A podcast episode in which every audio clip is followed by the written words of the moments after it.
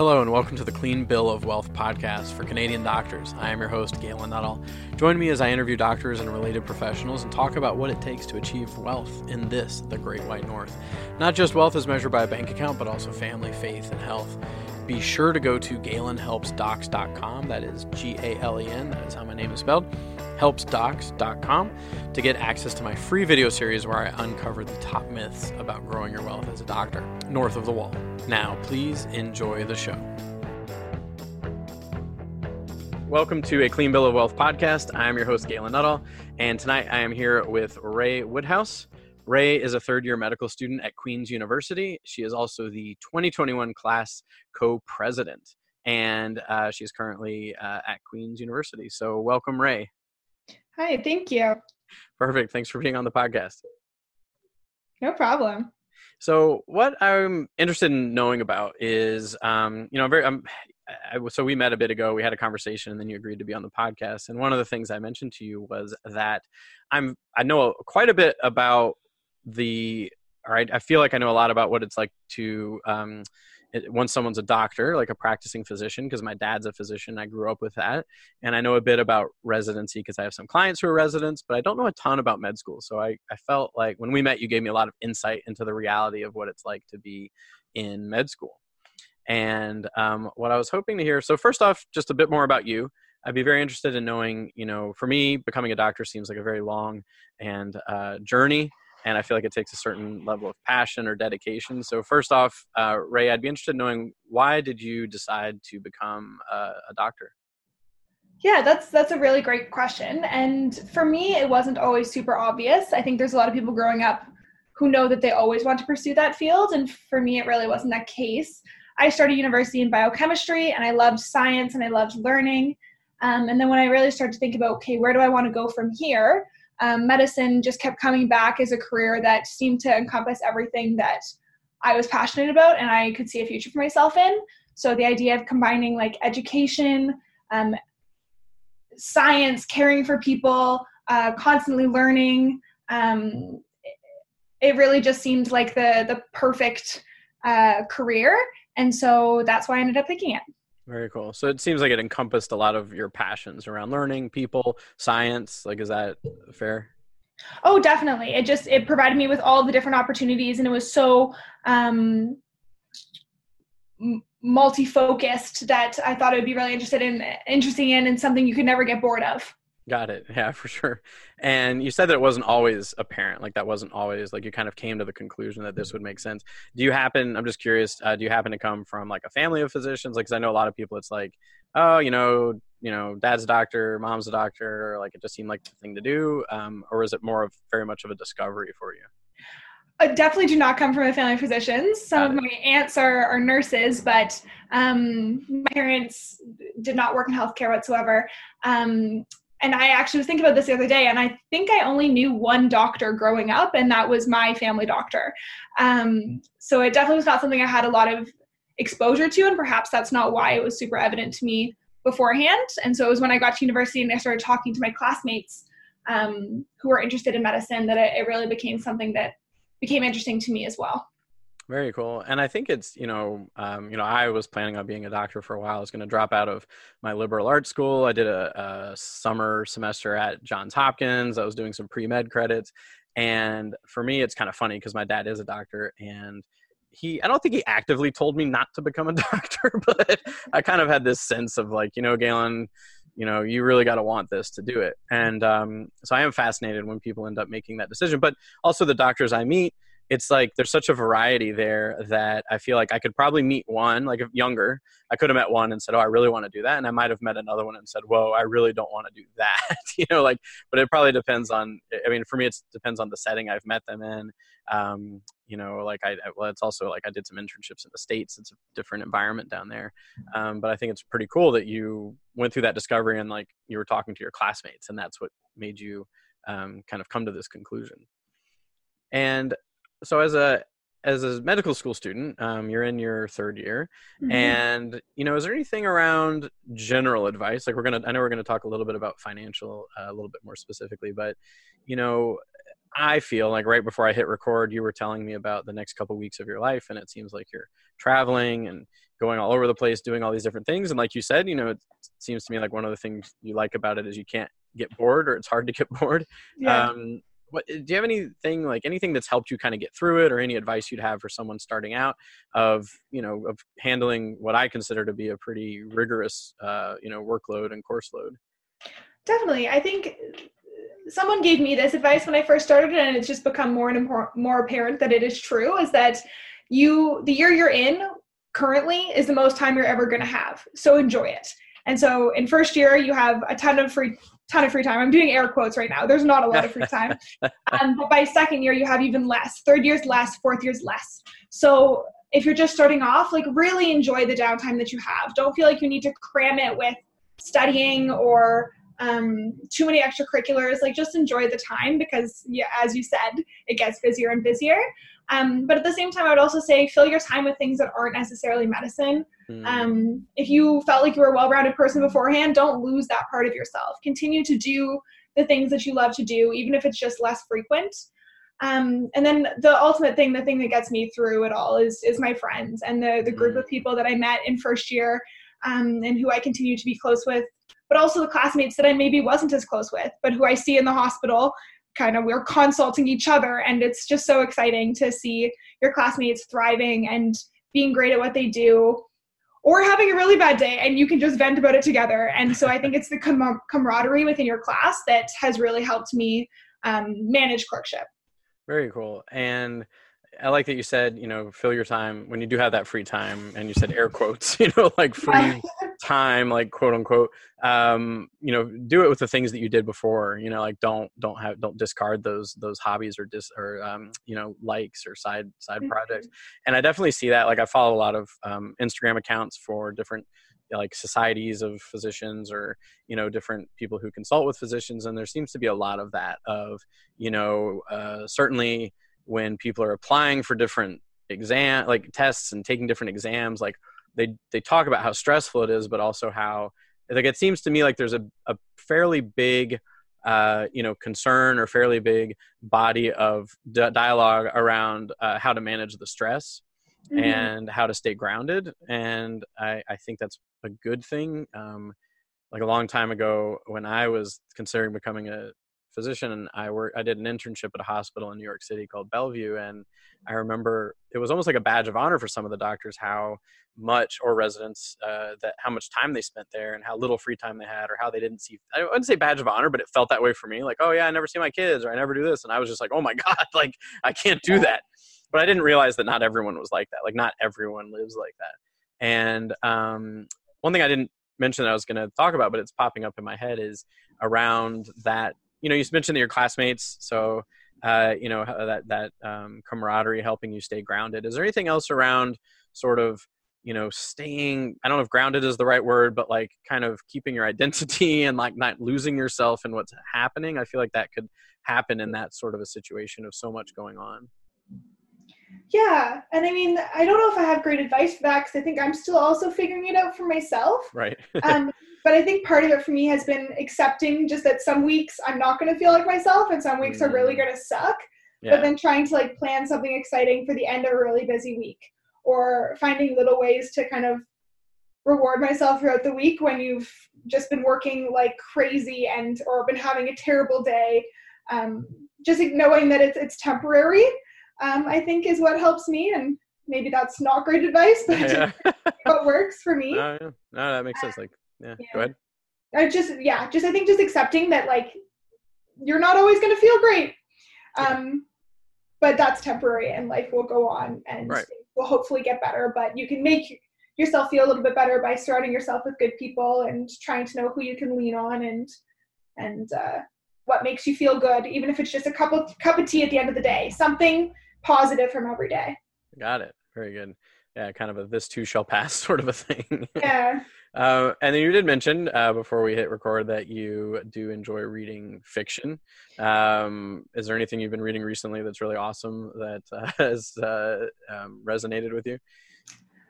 Um, well, over the Christmas, I managed to do quite a bit of reading, but I read this one book uh, called The Nightingale, which is about these two sisters in France during um, the Nazi occupation in World War II, and I thought that was really cool because it was about a lot of uh, female empowerment and such. But I'm actually currently reading Michelle Obama's book, so I guess that's not fiction, but it's not it. academic. Um, so I'm really enjoying that, and also another really female uh, driven story. So all good things. What's it called? Jordan's story? No, uh, Michelle Obama. Oh, sorry. Got it. Got it. I, th- I thought I heard something else. Yeah, yeah, for sure. Yeah, no, her book. Um, pretty sure my yeah, my wife read it not too long ago. Michelle Obama's book. yeah, it's Be- becoming. I think it's called. Yeah. becoming. There we go. Yeah, yeah, very cool. And yeah, for sure. I mean, I find it's kind of funny. Like, I like to read. I love to read, but I typically read things like I feel like I'm almost like cheating when I'm reading something that isn't going to directly help me in my business or my my my profession. Um, but when, the other day, I found an old book that was sitting in like I have this old box of books, books I read when I was a kid, and I found one. It's been kicking around my house for a very long time, and it was one that I read over and over when I was a kid, and it's like a short fiction book. And I finally was like, I'm going to read this, and it felt really good to sort of like let myself uh, like take a mental break from what I'm doing and not feel like guilty about not reading some sort of a you know financial uh, literature thing. Definitely. And that's actually something that I started doing this about a year and a half ago, and I've done it every night since, is that I read every night, oh wow. non academic, and often it is half a page because that's all I can manage before I pass out. But I just think it's such a great way for me to end my day. Um, and I used to just watch Netflix before bed, so I suppose it's the same. I'm getting the same amount of sleep, just being more productive. Um, but I've been able to read so much more, and I've really enjoyed that. Yeah, that's cool. I mean, it adds up. Like, uh, Yeah, you know, if even if you just, I yeah, like I a couple years ago, I decided to read 20, 20 minutes a day, and I was amazed at how many books I I ripped through in just twenty minutes a day. It was really mind boggling. Um, I also did a lot of audiobooks too, which helped me while I was doing other things. But cool. yeah. Um, and then the other thing is, so to talk when we met, uh, you talked a little bit about some uh, in the realm of financial advice, and you know, some you've you know, as a as a student, you've got people coming to you and giving you advice around finances, and you said something very interesting to me around uh, certain certain advice that you felt was a little bit out of sync with your reality or a little bit difficult to manage. Can you, or that it wasn't super helpful? And uh, could you talk a little bit about that? Sure. So I think what I was kind of talking about is we've gotten some financial talks um, where ultimately I walked away and the message really just seemed to be be careful what you spend your money on because a $5 coffee today costs $50 at the end of your four years. And I remember Mm. walking away from talks like that just feeling like that was so patronizing and not um, in, in touch with with our current reality because well one I, i'm smart enough to know that interest accumulates and I understand how that works, but the reality is we spend so much money that's not optional. Our tuition is like $27,000 a year. We spend hundreds of dollars every two weeks to apply to electives, and then you have to fly to those electives, pay for accommodations while you're there, Wow. let alone then when you try to interview for residency programs, it's the same thing. Um, so there's so much money being spent that's out of our control that my $5 coffee one day the only thing getting me through a 15 hour shift that is not what you need to be talking to me about in terms of my my financial well-being and that i think just compounds so much stress Yeah. there's so much things to stress about already that your finances really don't need to be one And Yeah. obviously like spend responsibly but sometimes you just need a starbucks and that's okay yeah, I mean, it, I mean, it's a really good point because that is one thing that boggles my mind. Is uh, like I said, I have clients who are in residency, and you know, I I have a client in particular that I'm thinking about who's just a master budgeter. Like she has everything budgeted, like more than any client I've ever had, and I'm always amazed at it. And you know, I got in touch with her a bit ago, and she's like, "Oh yeah, Galen, you know, this year's an expensive year. I had to pay. I can't remember the exact number, but I think it was like four thousand dollars for for her lmcc part two that sounds about right. You know? Yeah. it- And I, I was floored. I was like, you know, I was just like, goodness gracious, like a four thousand dollar check, um, you know, while you're a resident. And I know that's just like, like you're saying, like the yearly tuition is in- med school, like that's a drop in the bucket for in a certain respect. Um, but like, just like, yeah, you know what? I budgeted really well, but yeah, there's this exam coming up this year. Things are going to be tight.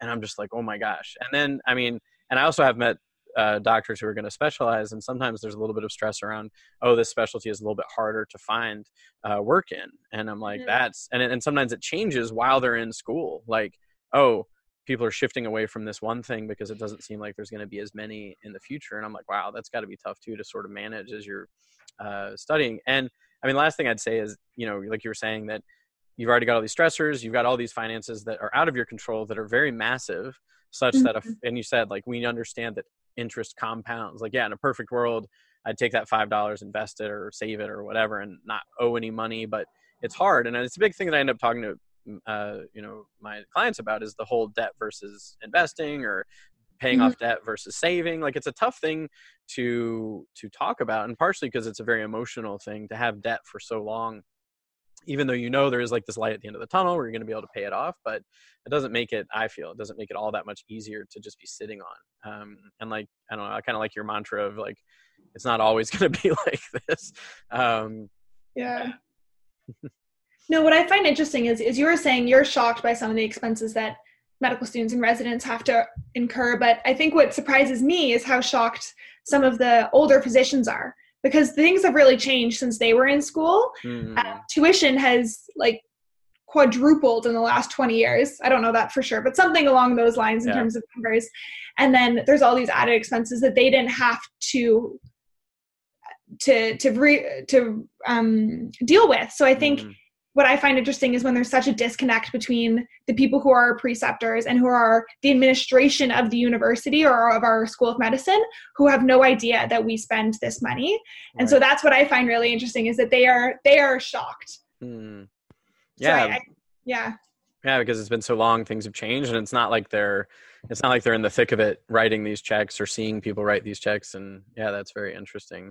Yeah. Um, and it's funny because I was giving I was getting ready for a talk a bit ago, and I messaged a friend of mine who's in med school, and I said, "Hey, can you just give me an idea of what your line of credit looks like?" You know, thinking she's gonna have to look things up, and she texted me back within minutes with like, "It's this much." Uh, I it's this much, you know, like she knew the numbers down to like everything, like the percentages and everything. Yeah. And um, when we met, we talked. You talked a little bit about this, and you were saying that when you're in school, you feel like um, what you've noticed is there's people coming from different levels of financial savvy kind of based on either what their parents have taught them or what they're uh, what they've kind of learned along the way and it usually is parents because schools don't really teach a lot of this um, you know and you did say something interesting around that of like kind of being um, aware of these differences? Yeah so i think coming into medical school it's like you come in either with with money you're in the plus you're neutral or you're negative hmm. um, in terms of finances. And um, so that's like one one area that coming in people already at different financial um, levels. And so that's going to influence um, their perception of finances. And then also depending on what your parents did or what um, their financial realities were you may or may not have been exposed to the concept of investing money right. Um, in my family my parents always said you're going to have to be smarter about money than we were because we never had any money to invest Got and it. so i feel like i'm kind of navigating this um, financial world somewhat independently, obviously with their their support, but they're not able to give me any advice or guidance. Whereas I have uh, many classmates whose friends are or her parents are accountants or mm. um, ran their own businesses, and so they can just impart that wisdom um, kind of naturally. Or or my classmates grew up being exposed to those realities um, when not all of us were were quite as privileged. And so I think um, for those of us who didn't necessarily have that informal education growing up. Um, we have this kind of extra burden of trying to figure it out um, kind of by ourselves or, or have it, knowing that we have to seek out the additional information.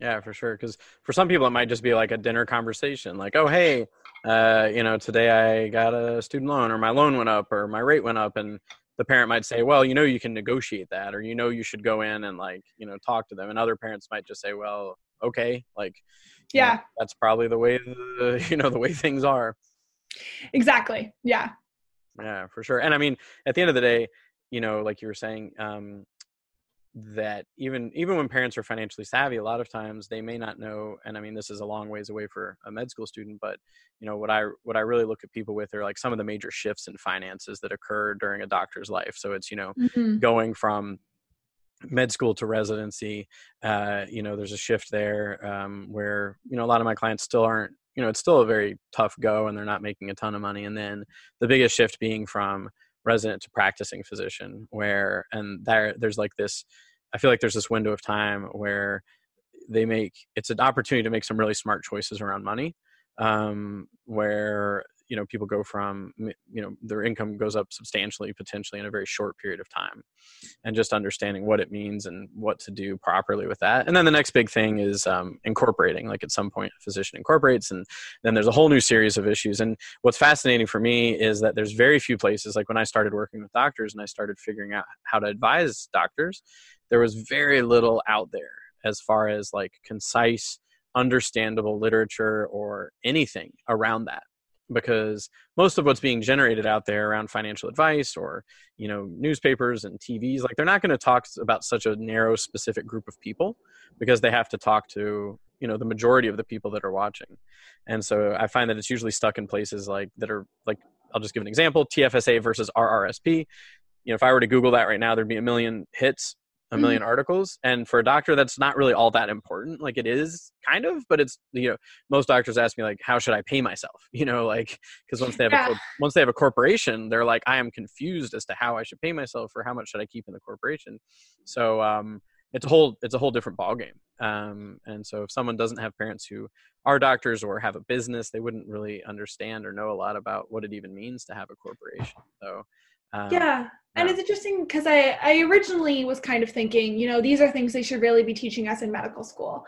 But then as I thought about it more, and I'm, I was thinking, when? When are they going to teach us? you don't have any extra time. Like, what are you going to remove hypertension from the curriculum so that you can talk about how to how to run a corporation? No. So I think the reality is is that it's either part of your residency kind of exposure and you learn kind of by proxy, or um, it, you have to seek out the information for yourself or you just live in ignorance whichever one you whichever path you pick. But uh, yeah i think it's challenging for us to learn it in medical school because of the reasons i previously mentioned but then also because it's not applicable to you for another like six years. So why why would you bother retaining that information when it doesn't it doesn't apply to you immediately? Um yeah. and so yeah i think it, i think there there needs to be places for physicians to learn this information um, because it's definitely not going to be during medical school.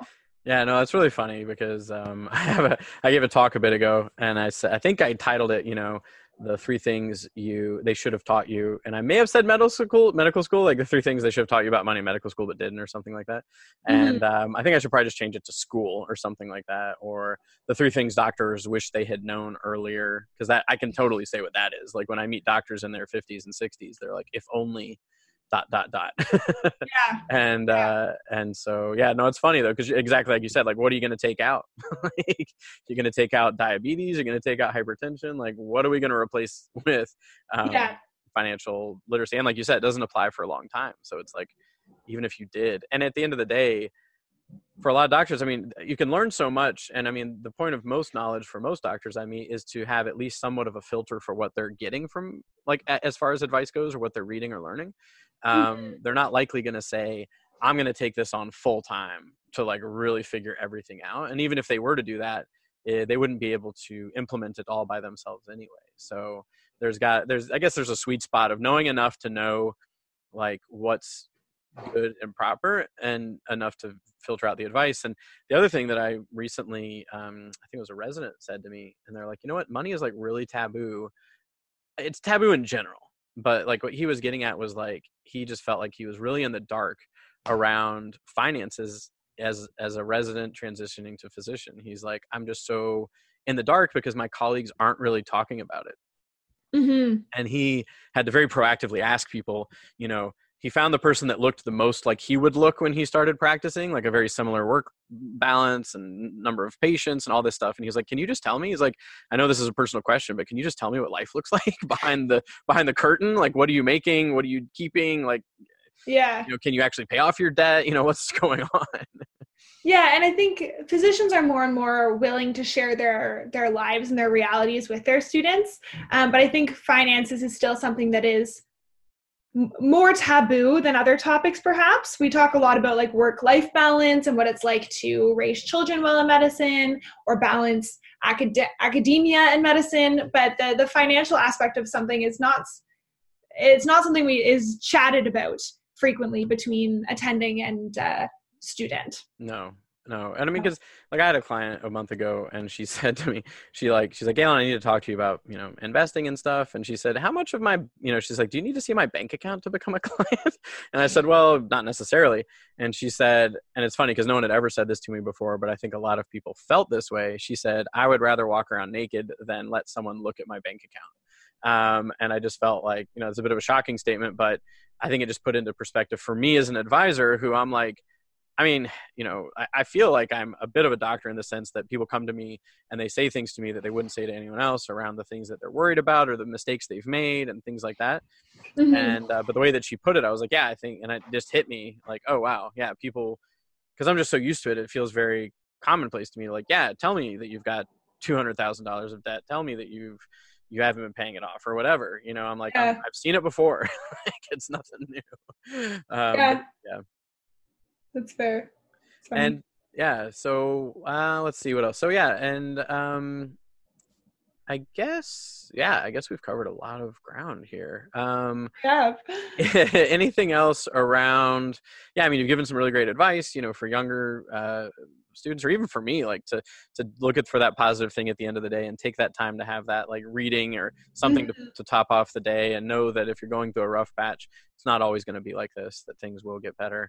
Um, i loved what you said about right now you have the most free time you'll have for as a student of you know it's going to like enjoy it you know enjoy what it, what you have while you have it sort of thing. Um, awesome. Um, yeah so thank you so much for being on my podcast no problem. Thank you for having me. It's been fun. Yeah, I really appreciate it. Thank you. This is your host, Galen Nuttall. Thank you for joining me at A Clean Bill of Wealth, the podcast for Canadian doctors. I hope you enjoyed the show. Be sure to check out my free video series at galenhelpsdocs.com, where I debunk some of the myths around wealth generation for Canadian doctors. Take care and talk to you soon.